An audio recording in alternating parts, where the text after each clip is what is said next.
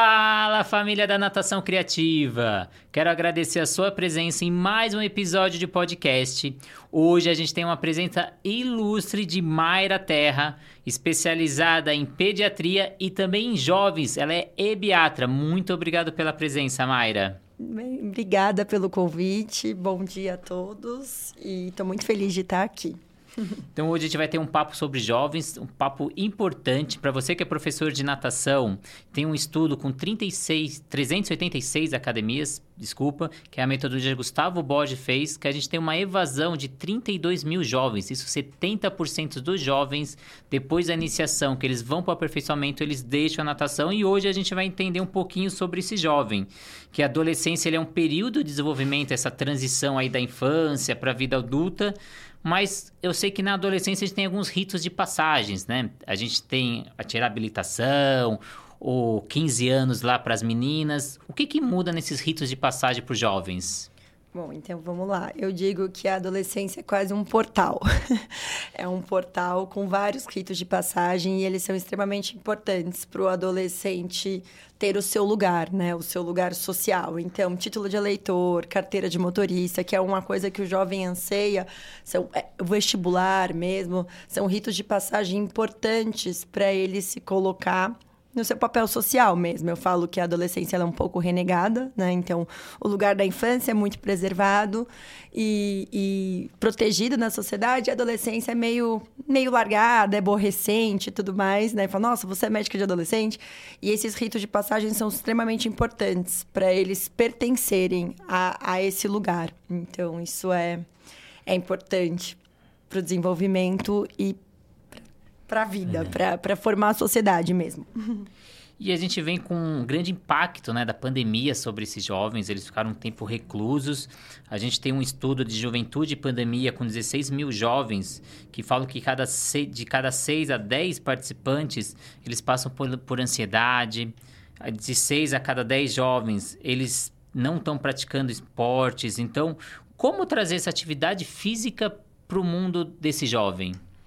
Então, eu acho que, como eu estava falando que é um portal, eu acho que a gente tem que colocar a atividade física como esse portal social mesmo. A gente usar esse espaço da atividade física de pertencimento. Eu tenho ouvido muito dos adolescentes que eles não encontram lugar deles. Então, e acho que a pandemia, lembrando que eles têm essa tendência do grupo, quando eles ficaram isolados, eles perderam ainda mais a sensação de pertencimento do lugar. E o esporte, querendo ou não, é uma troca, é uma convivência, é um, é um lugar que você aprende a conviver, né? Vitórias e derrotas. Então, eu acho que esse jovem pandêmico nunca foi tão importante a gente inserir ele no meio do esporte como esse lugar de pertencimento. Eu tenho ouvido muito, ah, não tenho lugar, não tenho lugar social, e eu acho que eu comecei a incentivar os esportes e aí até o olhinho deles brilha assim na consulta. Ah, eu tenho um time, eu perco, eu ganho, eu tenho meu professor, eles começam a se identificar. É muito importante modelos identificatórios e eles começam a se identificar com o professor de educação física, com a educadora, com o médico e esse jovem pandêmico que teve pouco contato, poucos modelos identificatórios, até o professor, né, ficou mais distante. Eu acho que o esporte é fundamental nesse momento. E se a gente trazer para o esporte da natação, que é ainda é aquele esporte que ele fica 90% do tempo na água, fica na própria raia, tem que usar sunga, que a gente estava conversando. Como deixar essa natação atrativa para esse jovem que dá para ver pelos, pelas pesquisas que eles estão indo para outras atividades ou muitas vezes para indo para nenhuma atividade? É, é, eu tenho, tenho um adolescente que esses dias falou para mim que às vezes, ah, por que você não gosta da natação? Ah, porque natação é muito individualista. Então, talvez acho que trazer a natação como uma forma coletiva também, porque é, eles é muito importante eles se sentirem parte do grupo, né? Eles falam, eu sou diferente igual a todo mundo. Então, é importante ter o grupo da natação, né? Porque é igual a todo mundo, mas também diferente. Então, também o professor, o educador, ele saber individualizar o jovem. Então, colocar. E é importante individualizar, porque para um adolescente, talvez falar de tempo faça sentido. Para outro, talvez de estilos, de, mod... de, de modalidades. Para outro, assistir vídeos da Olimpíadas, falar do Phelps. Então, é muito importante ter o grupo como um todo, mas também individualizar cada adolescente o que, que ele espera da natação. Porque o que um jovem espera da natação, eles são super diferentes. Então, eu sempre gosto dessa frase. Eu quero ser diferente igual a todo mundo. Então, acho que a, o desafio é a natação ser um lugar coletivo. Então, ter um pertencimento, somos iguais. Então, não ser uma coisa cada um na sua raia. Mas, ao mesmo tempo, individualizar. Então essa história que a gente conversou sobre a sunga é bem importante, porque às vezes um adolescente obeso colocar a sunguinha é uma exposição, no momento que ele já não se reconhece com o corpo pelas próprias mudanças corporais da puberdade, e aí essa exposição da sunga transforma, pode transformar num bullying também. Então, isso é, são coisas que a gente tem que ficar muito atenta. Será que dá para relativizar? Como é que a gente faria alguma mudança de não expor? Ser um esporte que ele se coloque no grupo, mas também sem uma exposição que ele possa se sentir ridículo, alguma coisa assim. Acho que o individualizar é importante. Então, você saber o potencial de cada jovem. Que a gente, professor de natação, às vezes a gente fica muito pecando que a gente valoriza sempre o mais rápido, uhum. sempre o melhor ou os três melhores. E aquele 98% que não são os melhores. Eu, por acaso, não era os melhores da natação e eu era um pouco renegado. Eu por exemplo, uma estratégia que eu crio na natação são charadas. Eu tinha um jovem que ele era muito bom intelectualmente, só que geralmente ele ficava para trás. Eu lembro que um dia que eu fiz a charada, o grupo chegava, eu fazia algum questionamento e eles tinham que acertar.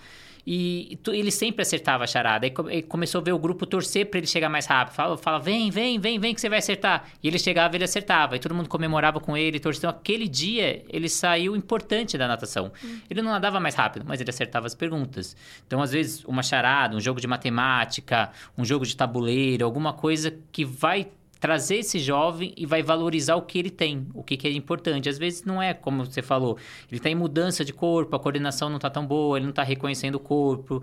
Eu, teve um jovem que teve uma maturação mais rápida, então ele já tem um nível de força maior. Então tem muita desigualdade aí nível de força e até estatura e que fazem diferença na natação.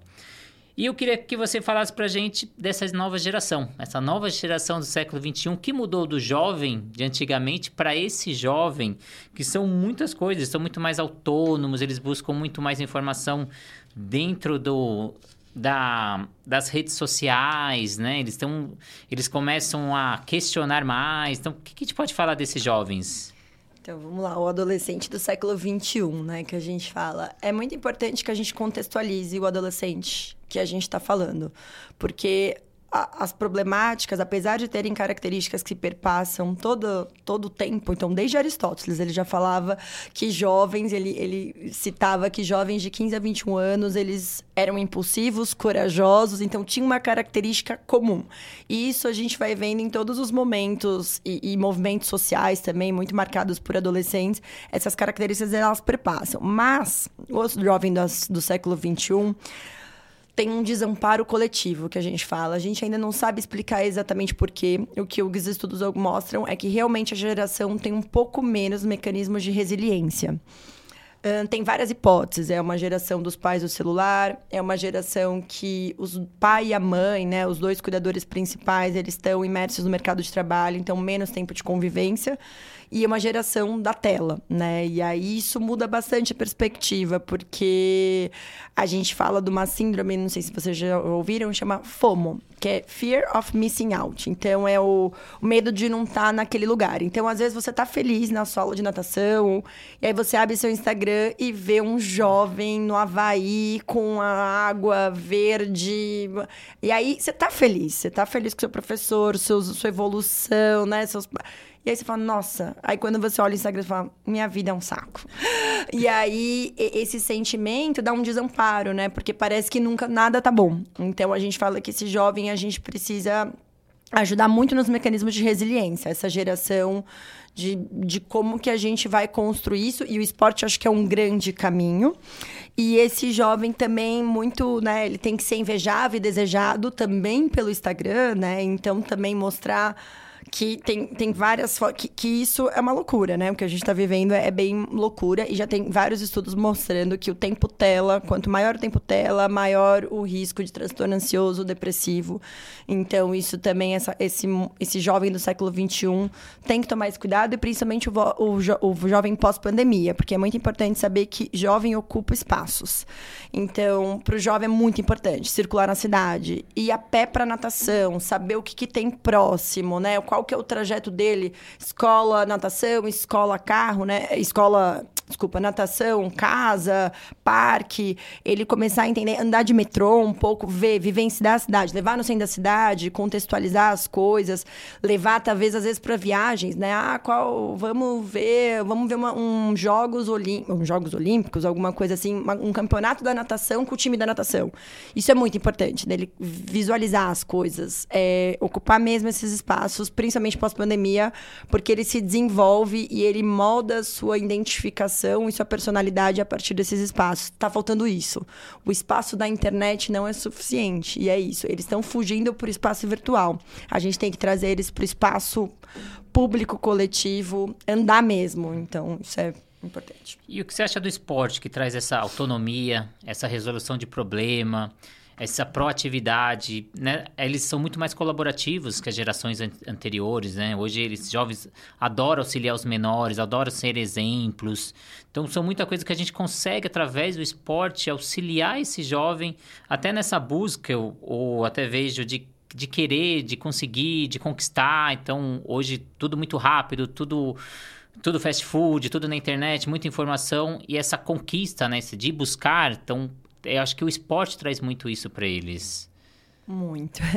Eu, bom, aí eu sou suspeita para falar. Preciso dizer que eu fui atleta, né?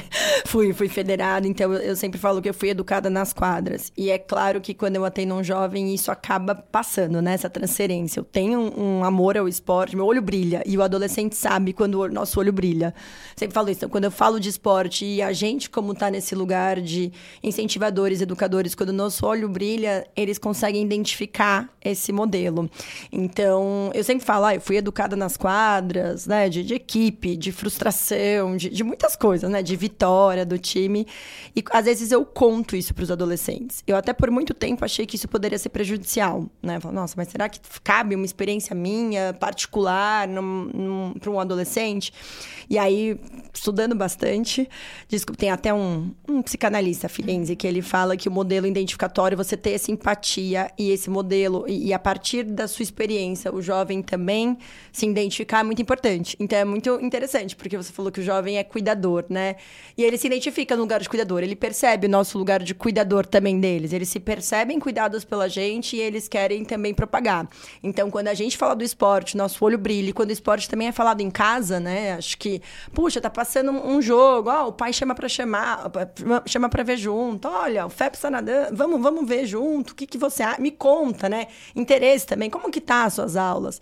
É, eu acho que isso ajuda muito. Eu acho que isso a, a tecer esse laço social do, dos adolescentes e do esporte. E o jovem saindo do, do mundo infantil, né, que é muito valorizado, a criança é bonita, todo mundo elogia, todo mundo gosta de criança. E quando ele começa a ir pro jovem, começa ele ficar estigmatizado, né? O jovem não, não quer nada, o jovem só dorme, o jovem. Então a gente começa a destacar comportamentos negativos para esse jovem. Até a gente, como professor, pai, fala: ah, mas você é isso, você é aquilo, você só faz isso. O que isso ajuda ou prejudica nessa formação desse jovem?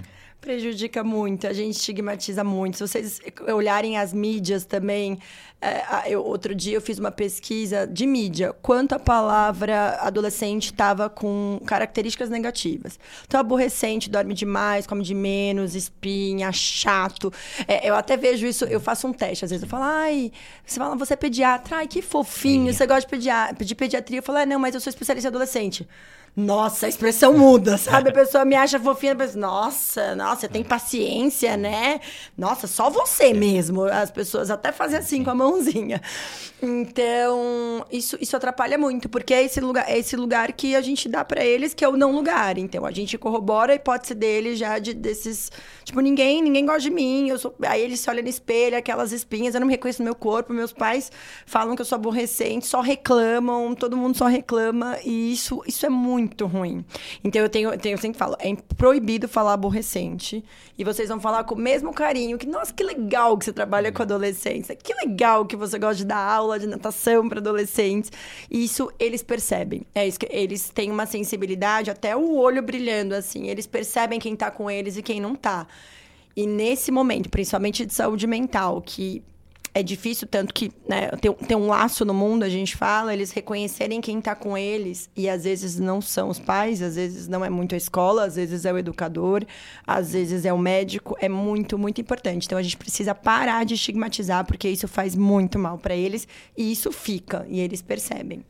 E valorizar as conquistas, né? Então a gente valoriza pouco a conquista deles, seja fazendo uma avaliação na natação pedagógica, ou você descobrir, às vezes, avaliação que não é pedagógica, avaliação submersa, quem vai mais longe embaixo da água, quem dá menos braçada.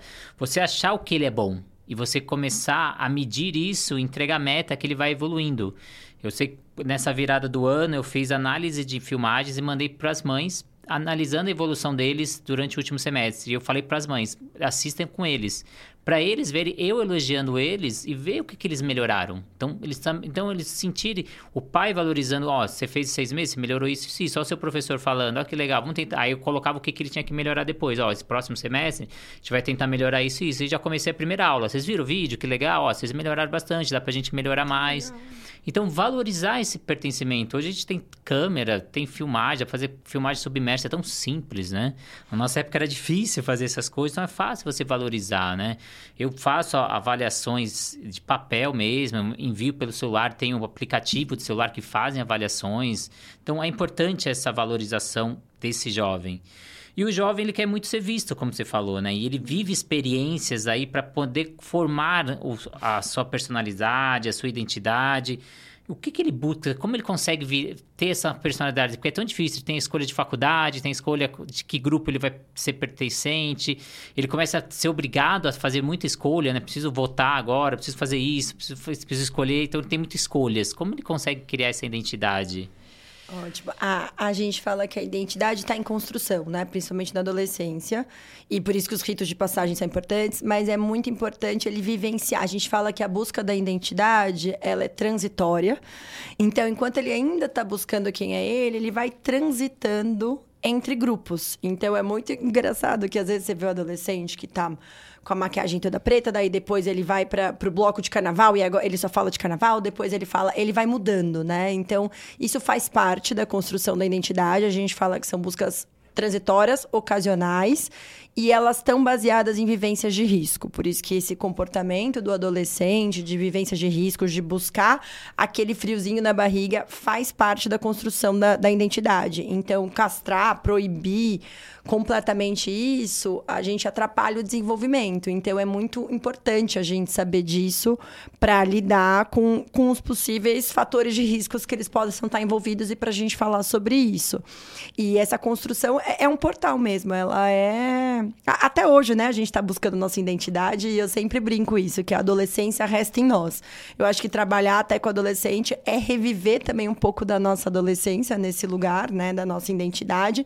E às vezes o que eu vejo alguns pais fazendo é que é tão difícil olhar para a adolescência deles, eles colocaram uma lacuna que eles não conseguem permitir essas vivências, essas buscas de identidade. Então eles acabam castrando porque eles não viram, não reviram e não elaboraram a adolescência deles. É muito comum às vezes falar para os pais: "Vamos respirar". Eu acho que isso é mais sobre sobre a sua adolescência. Você quer E aí a mãe o pai fica meio chocado, assim. Então, talvez até levando para o esporte, assim, o quanto aquele, aqueles pais colocam algumas entraves por eles. Não tem nada a ver sobre os jovens, sobre a adolescência deles e as coisas tão elaboradas. Então, viver, é, deixar vi eles viverem, e até essas vivências de riscos, né? Com alguma contenção, mas permitir que eles vivem e que eles transitem entre os grupos é muito importante para a construção de identidade. E até entender que mudou, né? A gente, às vezes, como pai, a gente não entende, né? Quem a criança agora vai fazer 18 anos, criança, né? Adolescente vai fazer 18 anos, ele não quer mais comprar o carro, ele não quer mais ter habilitação, ele tem novos, né? Ele tudo é compartilhado com eles. Eles são muito de não querer também fazer comida, porque eles acham que é perda de tempo, que é tudo mais rápido, fast food. Então, quando eles chegam na natação, eles não querem ser os melhores, eles não querem competição, eles só querem estar no grupo. É o desejo que eles querem nas aulas de natação, é ser pertencentes, é, é ver o outro, é ir lá conversar, falar sobre a série que assistiu. Então, às vezes, a gente entender que esse jovem também mudou. Ele não é igual a gente, né? A gente não é igual aos nossos pais, né? Já dizia Renato Russo, né? Então, e o que eu venho agora é falar um pouquinho desse jovem que ele tem essa mudança corporal, e ele tem até o complexo de lagosta que você fala em suas aulas. Eu queria que você falasse um pouquinho desse complexo de lagosta e como que é essa mudança do corpo que é tão importante aí para natação, que na hora que ele entra para natação isso é até um bloqueio para ele. É, é, bem importante a gente diferenciar dois conceitos. A adolescência de puberdade, porque a gente faz uma salada, né? De estirão. Eu vejo muitas mães perguntando, o que é estirão? O que é puberdade? Eu acho que esse, esse conceito é importante até no esporte, que como você falou, vão ter vários jovens com a mesma idade, mas um gigante, um, um gigante não, né? Um alto, um, ba um mais baixo. E isso tem a ver. Então, a adolescência é as mudanças biopsicossociais que, que ocorrem durante esse determinado momento da vida. A puberdade tem a ver ver com a fisiologia do crescimento. Então, isso é bastante importante. E quando a gente fala, não necessariamente todos começam na mesma idade. A gente fala que meninas começam a puberdade de 8 a 13 anos. Então, tem meninas que vão começar as características sexuais. Então, né, parecimento de mama com 8, tem meninas que vão começar com 9, com 10. E meninos de 9 a 14. Então, eu sempre falo, né, as meninas normalmente gostam de olhar para os meninos mais velhos, porque elas já passaram pela puberdade e os meninos ainda não. Os meninos estão mais crianções. Então, esse também é um, quando você olha para idades, mesma idade, meninos e meninas de 9 a 13, 9 a 14, vocês vão ver bastante diferença, assim, as meninas muito mais desenvolvidas. E o, o estirão puberal, ele também está relacionado com, as, com o psiquismo. Então, quando eu atendo um adolescente que a gente fala que ainda não começou o estirão puberal, o estirão são essas características, né? Aparecimento de pelos, mamas, aumento de pênis. Então, quando a gente olha para esse adolescente que está no começo, ele tem uma mentalidade mais infantil. Quando a gente olha para um adolescente que está no final do estirão, então lá para os seus 15, 16, ele tem outra mentalidade. Então a gente não pode colocar todo mundo na mesma caixinha adolescente. Tem que olhar qual fase, inclusive, do estirão.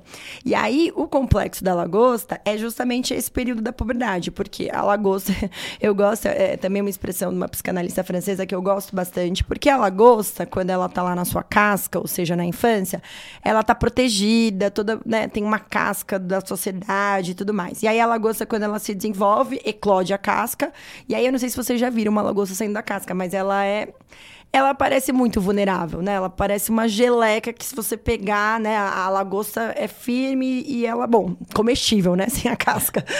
Então, o adolescente, quando ele vai perdendo a carapaça ou o corpo infantil e vai adquirindo esse corpo do adolescente, é um corpo em modificação e extremamente vulnerável. Então, ele se olha no espelho, ele não se reconhece. Quando alguém aponta alguma coisa para ele do corpo, nesse momento de extrema vulnerabilidade, são coisas que ficam, né? Então a gente vê transtornos alimentares quando a gente fala de obeso ou muito baixinho, são coisas que ficam. É, então por isso que a gente usa essa metáfora da lagosta no sentido de você estar tá muito exposto e super vulnerável ao meio. E aí tem tanto tem que tem adolescente que entra na sua carapaça, né? Chega de moletom e tudo, é. né? Chega na consulta toda na carapaça e aí a gente tem essa função de tentando abrir, soltar um pouquinho e vamos construir essa vulnerabilidade e proteger também eles desse período extremamente vulnerável da vida do ser humano.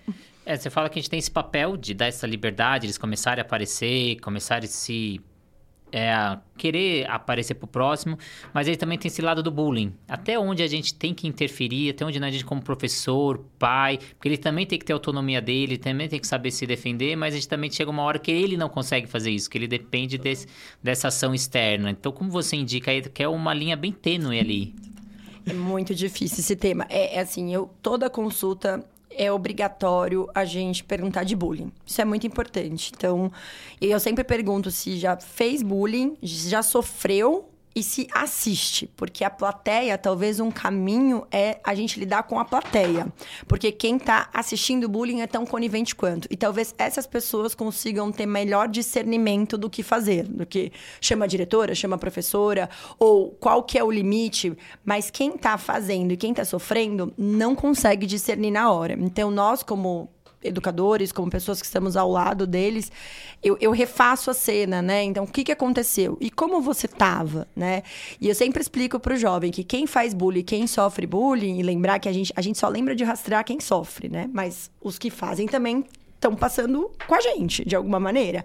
E isso é bem importante que os estudos falam, que quem sofre, quem faz, eles estão doentes psiquicamente no mesmo, no mesmo nível. E se de alguma maneira é muito difícil a gente, quando a gente acha que essa relação de assimetria, né? Então, quem sofre, quem faz, está muito bem estabelecida, não dá para deixar na mão do jovem, nem da plateia, que são outros adolescentes. Então, a gente precisa de uma intervenção mesmo de um responsável.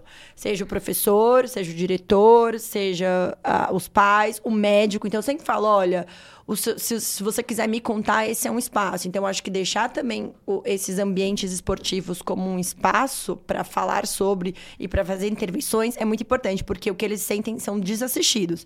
Eu tenho várias histórias que a adolescente foi, chamou a diretora e não fez nada. E, e é isso que fica para eles. Ninguém faz nada. Então, para que que eu vou falar sobre isso? E aí ele vai se incrustando. E aí, quando a gente tem essa, essa simetria de poder, essa pessoa que está fazendo e essa que é muito difícil tirar esses dois adolescentes desse lugar. E aí é muito comum quando nós adultos, nós cuidadores, a gente se exime da, da nossa responsabilidade de fazer intervenção. O que acontece? Os pais falam: ah, então eu vou mudar da natação, eu vou mudar do colégio. Aí vai lá, muda. Só que essa estrutura psíquica desse jovem que está sofrendo bullying, né, encostado, ele, ele vai para o outro lugar, para outra natação, para outro colégio dessa maneira a outra pessoa que precisa dessa simetria, sei lá eu por quê, para se manter firme, ela vai identificar e é muito comum adolescente sofrendo bullying em vários lugares. Então, tá vendo? É comigo, certo? Então, a gente tem esse papel fundamental de fazer intervenção de bullying, falar sobre e eu tenho é cada vez mais empoderado os jovens, eu falo que adolescentes cuidadores, é a plateia. Eu falo, então, tudo bem. Ah, não, nunca sofri bullying. Ah, tá bom, você já fez? Não, nunca fiz bullying. Ah, tá bom, mas você já viu? Aí eles ficam meio, é. Aí eu falei, ah, me conta, o que, o que, que você viu? Que, e quando, normalmente eles me contam claras situações de bullying e o que, que você fez? Aí vai ficando constrangido. E aí a gente monta na consulta, ok. O que, que você poderia fazer da próxima vez, sabe?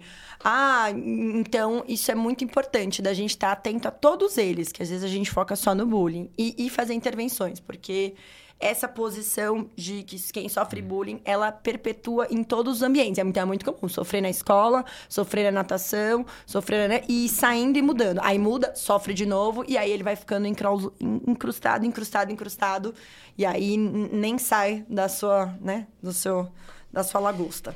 É, e nessa época eles têm muito sentimento de justiça. Então, a gente hum. como professor, como mediador, então, a hora que você não vê ou você faz, reprime alguém que não fez aquilo, você perde esse jovem. Uhum. Então, ou às vezes você vai dar uma brincadeira, você vai dar um jogo, você vai dar uma competição, e ele faz algo que não podia naquela competição e você faz vista grossa. Você já perdeu os outros jovens, porque ele vê que ele pode dar aquele jeitinho, ele pode dar aquela roubada. Então, a gente tem que ser muito justo nessa faixa etária. O professor que é mediador, então, o tempo todo, você vai dar um jogo, vai dar alguma brincadeira, você tem que estipular todas as regras, eles têm que cumprir as regras. Com crianças menores, a gente até deixa passar que eles não têm esse sentimento de justiça, o jovem tem. Então é importante, né, a gente frisar isso até para quem é professor, e ter isso. Então eu tenho que então eu vi, eu tenho que reprimir por isso. E aí, pode falar. Desculpa. E ser muito coerente, né? Porque às vezes a gente faz piadinhas, né? A gente, ou a gente deixa passar. Então é uma escutativa mesmo, rastreadora, assim, ó. Não, desse jeito você não vai falar com ele. Por que, que você tá falando desse jeito? E falar com muita educação, porque é, quando o pai fala alguma coisa assim, aí, aí você, ele fica meio. Então a gente tem que ser muito exemplo, tá muito atento mesmo. E o jovem, ideologicamente, eles começam a se afastar dos pais. Eles começam a buscar muitos os grupos. Então, o que, que esse grupo influencia na formação desse jovem, na procura, do gosto? Então, vamos lá. É, eu achei interessante que é, você falou anteriormente, que mudou, né? Agora, a gente é muito mais checklist, né? Uma geração de checklist. Então, ah, quais são nossas metas, né? Aí você vai lá, coloca. E esses jovens, é isso mesmo, eles não querem, não é mais a meta velocidade, rapidez. Né? Esses dias eu, uma, uma mãe me trouxe um, um, um, um protocolo escolar lá, o que, que o jovem precisa. Eu olhei, não fazia sentido nenhum aqui. Fazia sentido para entrar numa empresa. Agora, para uma escola, não fazia sentido nenhum. Olha, se, se fosse para entrar numa empresa, no MBA, ele estava muito, muito legal. Agora, o que, que faz sentido com ele agora? Fala, por que, que eu estou falando isso? Porque os jovens estão percebendo. E eles estão meio se unindo, tipo, meu, esses adultos, eu não quero ser como eles, eu não quero essa vida, né? E os jovens têm essa história de romper com os pais. Isso não é de agora. E, inclusive, eu, eu queria só fazer um adendo, assim, de um, de um recorte histórico que a gente estava falando da adolescência, né? Apesar do Aristóteles ter montado algumas características no grupo, ela só se... O conceito de adolescência que a gente tem hoje, ele veio no pós-guerra. Né? Então, no entre guerras, jovens começaram a questionar os seus pais, tipo, eu não quero ir pro meu igual meu pai ir para guerra, morrer, sei lá, ficar. Então eles começaram a questionar e romper com os pais, tanto que veio um destoque, é um rompimento do tipo, não quero isso para mim. Então, os jovens eles têm esse esse ímpeto de romper com os pais em algum momento. Romper não no sentido drástico, tá? Mas é romper, eu vou questionar os valores da minha família. Então, questões religiosas, às vezes questões culturais mesmo dos pais, por que que isso, ah, ah, então por que que isso? As mulheres agora, as meninas são muito porque eu não quero cozinhar, eu não quero fazer minha comida. E eles têm essa tendência grupal, eles estão olhando da sociedade desse jeito. Então, é muito importante o grupo, porque quando você rompe ou quando você questiona os valores, você se sente sozinho. E a gente já falou, né? Eu quero ser diferente, mas igual a todo mundo. Mas se eu não sou igual aos meus pais, eu não me identifico, eu preciso do grupo para esse, esse sentimento de pertencimento. A pior coisa é o jovem nesse não lugar, não se sentir pertencente de algo. algo. Então, a tendência grupal é muito importante. E, inclusive, eles se identificam com grupo. E, e lembra que a gente falou das vivências de riscos, né? Eles vivem isso com o grupo. Então, trabalhar grupos, grupos de adolescentes, são sempre muito legais. Inclusive, e, e um vai soltando o outro. Às vezes, terapia em grupo são coisas que funcionam, conversas em grupo. Então, às vezes, se você perguntar só para o adolescente o que você acha, ele fica inibido. Mas quando você joga um tema na conversa, ou tem uma coisa que eu tenho uma feito, essa atividade é muito interessante. Eu falo para um, um, grupo de adolescentes, ó, você vai falar três palavras da sua história, você, você também, e a gente vai fazer uma narrativa com as palavras. São jogos que eles vão entrando e eles vão olhando para o grupo. Ah, um fez, outro fez. E aí é muito interessante a narrativa e esse lugar do grupo. E esse desafastamento dos pais. Eu até falo que a adolescência pode ser uma corda, né? Um cabo de guerra firme, que os pais puxam e vai ficar tensionado, tipo cabo de guerra. Ou uma pipa, porque a ideia é os pais entenderem que isso está acontecendo Lógico que também ter alguma, né, barreiras, limites que sejam impostos, mas que ele vá soltando aos poucos, que nem uma pipa, né? Uma cordinha igual uma pipa para para adolescente poder ter suas vivências, poder vivenciar as coisas em grupo. É, o pai para de ser herói, né? Ele começa a conseguir é. olhar o pai sobre o outro olhar, né? Começa a ver mais os defeitos e uhum. começa a ver o que ele quer, o que ele não quer. E aí ele entra nesse mundo aí do grupo, que é importante ter esse grupo, e até na natação é legal você ver quem é o líder daquele grupo. Sim. Você fez uma atividade, você já pergunta, não é legal? É que ele já vai falar, é, foi legal. Todos vão falar que é legal. então você também identificar quem é, o, porque ele sempre tem o líder do grupo. Então você perceber quem é essa pessoa que comanda, que vai falar que a natação é legal ou não é legal. E eles também eles começam a fletar ali com um pouquinho com, com o perigo, com porque o lóbulo frontal deles ainda não está desenvolvido, que só começa aos 24 an anos, então eles começam a ter essa, esse flerte com perigo, eles não sabem muito, não é que eles não sabem, mas eles querem saber onde que é o limite, né? E como a gente, professor, conseguir dar essa autonomia para ele e ao mesmo tempo dar esse limite que eles ficam buscando cada vez um pouquinho mais. É, pensando em, em, estrutura, é isso, né? A gente fala que o adolescente ele é quase uma, um acelerador de Ferrari com um freio de Fusca, justamente é. porque o lobo pré-frontal é o último a se desenvolver, ele termina com 24 anos. E dar limite ele vai aprendendo também pelas vivências. Então, é a partir da narrativa que a gente constrói também alguns limites. Então, olha, olha o que aconteceu. Então, pegar. Por isso que seriados, coisas que estão acontecendo na mídia são muito importantes, porque a gente consegue que eles não precisam vivenciar tudo no limite. Então, a gente, através disso, olha o que aconteceu, né? Se você for, for, for, for e aí, então você pega personagens e consegue construir essa narrativa para saber que tem um limite, né? Porque eles têm um sistema de gratificação que é o sistema, né? É, é, o aumento do circuito de dopamina, que quanto mais ele testa e dá certo, mais ele quer. Mas aí mostrar que alguma hora acontece com ele. Então, essa é a nossa função. Mostrar que essas vivências têm um limite, que aconteceu isso com fulano, e como é que a gente não vai chegar nesses limites. Então, através dessa narrativa, construir os limites. Porque se a gente deixar também eles vão. É, é, o limite do limite do limite, né? Então, lembra acelerador de Ferrari, não vai dar certo isso. Então, a gente tem essa função contentora mesmo e mostrar que tem muito afeto a contenção, né? Porque às vezes ela, nossa, é só chato. Não, é porque ela te ama, né? Não, porque ela gosta de você, é, porque, é por isso que ela tá fazendo isso, né? Então, isso é muito interessante. É, é, é, é essa me lembrou até a campanha do Ministério da Saúde, antigamente, para falar de doenças sexualmente transmissíveis, eles falavam só de doença. Nossa, então você vai pegar HIV. Aí mostrava aquelas fotos de, de lesões feias. E isso não chocava eles. Hum, tipo, para usar camisinha ou não, eles, tipo, ah, tá bom, não vai acontecer comigo. A foto é feia, mas não vai acontecer comigo.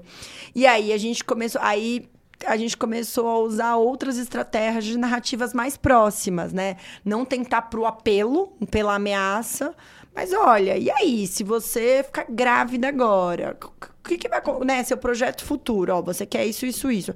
O que seria uma gravidez? Vamos conversar com alguém que teve uma, uma filha na gravidez, sabe? Trazer sem ser pro, pro assustar, né? Que a gente fala. Então, ah, mostrar um acidente de carro, mas, mas mostrar os limites de uma forma mais próxima, sem, ah, sem, sem também demonizar. Isso é importante. Acho que a gente demoniza muito às vezes. E eles. E aí que eles falam, não, ah, não vai acontecer comigo. E falam, não, acontece, acontece.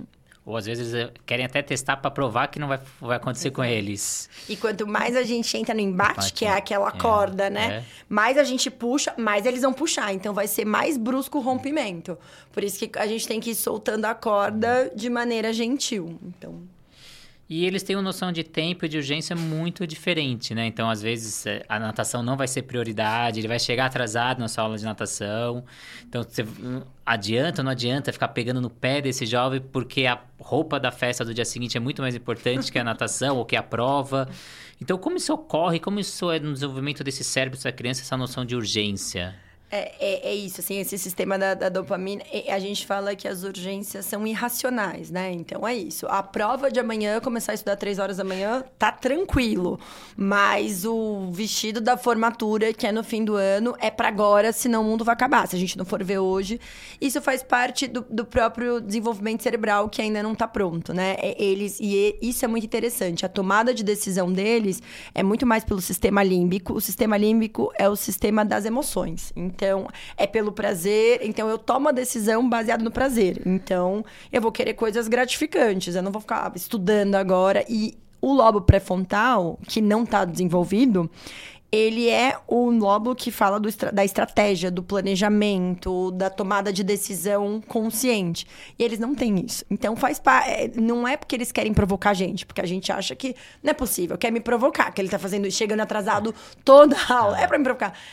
Não, ele, eles têm um desenvolvimento cerebral, mas a gente, desenvolvimento cerebral que, que é isso, da tomada do prazer. Da, talvez mostrar o que, que eles perdem no sentido do prazer da aula. Então, começar com a atividade mais legal, ou a parte, putz, então, ó, você perdeu isso de novo, você está perdendo a, a, discussão em grupo que é legal, que é o preparar, né? É mostrar desse jeito, para ele começar a ter aprendizado, né? Não, não punição, mas algum aprendizado nesse sentido no, no desenvolvimento, para criar esse circuito mesmo, essas sinapses que a gente, que a gente utiliza. Então, ou por exemplo, da prova, né? Já viu que não tá, não tá indo bem, as notas estão caindo, e é claro, né? Assim, parece óbvio, mas não é. E aí também, esse é um, uma coisa importante, tem um estudo que saiu recentemente, aliás, um dos mais bonitos do ano passado. Eles fizeram através de ressonância eles viram a área de processamento, de estratégia e de ouvir. Então, quando você dá uma ação e, e, a ação ser bem executada. De adolescentes de 13 a 16 anos, eles escutam os pais. Então, ah, tá bom, beleza, tem que fazer a partir, desculpa, das 10 às 13, dos 13, desculpa, dos 10 às 13, ele escuta os pais. Então, o pai fala uma coisa, dos 13 aos 16, a voz da mãe não, não entra nas funções executivas e a voz do desconhecido entra. Então, a gente cobrar, a gente fala a mesma coisa do atraso, talvez seja diferente porque a gente não é a voz materna. Então, até isso é muito chocante, né? Porque os adolescentes têm essa, talvez a gente falando a mesma coisa, às vezes na consulta eu falo a mesma coisa que a mãe, mas como eu sou de um lugar de fora, eu tenho mais chances de dele efetuar e efetivar com sucesso. E você falou no começo da nossa conversa, a identificação, às vezes se identifica com aquele profissional, Sim. com aquele professor, com aquele médico, psicólogo, e ele faz porque o professor está pedindo. Então, o professor tem esse papel aí desse mediador. E o adolescente, ele passa por alguns lutos, né? Quais são esses lutos que os adolescentes passam? A gente fala três lutos, basicamente. É. Quando chega o pai. E os pais também passam, tá? Então são três lutos. É o luto do, do, do lugar da sociedade infantil, que é esse bonitinho, a a infância, né? Eu falo, pô, a Unicef fala pouco de adolescente, agora tá falando mais. Eu gostei que saúde mental é uma adolescente no, no novo novo protocolo deles. Mas eles. Então, é todo um lugar protegido da infância. Então, esse papel social é um luto, perder esse lugar. O segundo luto é o luto corporal, do corpo infantil né? Porque começar a olhar no espelho cada hora e aí a espinha e o cabelo muda e o corpo. Isso também, o luto do corpo infantil e o luto dos lugar, do lugar dos pais, né? Porque os pais são muito heróis da infância. Meu pai é o máximo, minha mãe é o máximo. E aí você começa a ver que, mais ou menos, meus pais têm várias falhas. Talvez eu não queira repetir isso, né? Então, esses são os três lutos que, que passam. E os pais também passam esse luto. Então, é muito comum a mãe trazer e a gente falar adolescente, jogar uma conversa real real. E quando eu tiro a mãe da sala na consulta, ela fica meio de como assim ele é um adolescente? Como assim eu tô numa. É difícil. Então é um luto também aquele lugar, tipo, ai, ah, não posso mais abraçar e beijar e controlar tudo. Não, não pode. Ele vai ficar com a porta fechada e você vai respeitar isso. Então, esses é um processo, né? Não, nada de um dia para o outro. São processos que a gente tem que estar tá sempre atento. Mayra, queria agradecer muito a sua presença. Uma... Tem muita coisa que a gente poderia falar. A gente tem uma conversa anterior, para quem não assistiu a nossa primeira conversa, tá lá no nosso Spotify, que a gente falou um pouquinho do jovem, como sair do tempo tela, como trazer ele para atividade, como não deixar ele sair da atividade. Foi uma coisa mais técnica para natação, aquela nossa outra conversa. Essa é uma conversa um pouco mais ampla. Então, para quem perdeu a conversa anterior, vai lá no Spotify. São mais de 100 entrevistas, uma delas com a Mayra, o, o ano passado que a gente fez. Queria agradecer muito. E quem quiser te procurar, quer sua consulta, como te acha? É, bom, eu te, saindo daqui eu vou para o consultório. Eu queria agradecer muito o convite novamente. É um grande prazer estar aqui. É, eu disponibilizar meu contato. Bom, tem o Instagram, doutora Maíra Terra, e eu atendo aqui na Vila Madalena e em Perdizes. Então, e eu adoro, eu adoro ah. falar sobre, também conversar em escolas. Eu acho que quanto mais a gente se unir, nós profissionais é. em torno desses jovens, só temos a ganhar. Lembrando que eles são o nosso futuro da sociedade. Então, estou bem implicada nisso. Obrigada mais uma vez. E a importância de profissionais como você, né? Porque o pediatra tem aquele jeito mais materno, o clínico geral já é um pouco mais afastado. Então, tem um profissional que olhe por esse jovem, né? Então, eu, ser pediatra, ser é profissional, né? Então, como sair dessa pediatria e, pe e beatria, você falou, muita gente olhou um pouco torto, né? Mas para os jovens é muito importante, né? Parabéns aí pelo seu trabalho e as portas aí da natação criativa ficam abertas para você divulgar o seu trabalho. Muito obrigada. Muito obrigada. Bom dia. Obrigada. Aí,